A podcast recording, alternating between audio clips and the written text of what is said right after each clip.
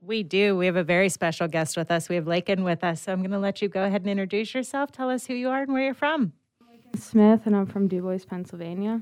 All right. And now you were qualified for a wish. Um, can you tell us what qualified you? Yes, um, I was diagnosed with Hodgkin's lymphoma when I was 17, and I went through chemotherapy and radiation therapy. Okay. And how are you doing now? I'm good. You're good? And I understand, is this your first year at Penn State Du Bois Yes. here? Uh, I'm at Penn State main campus. You're at main campus. Awesome. What are you studying? um, industrial engineering. Oh, awesome. So we're glad to have you here. Thank you for taking the time. Tell us what you wished for. Um, I wished for me and my family to go to Disney.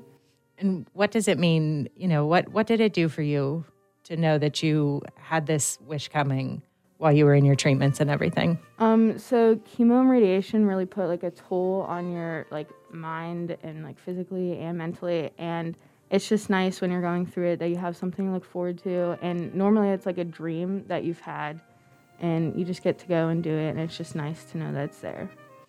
Well, and you know, you were diagnosed when you were 17. So we're talking, you know, within the past year and a half, two years here. So, of course, we're right in the middle of the pandemic. Make a Wish has had to put a pause on all of our travel, and you chose Disney and you've been waiting.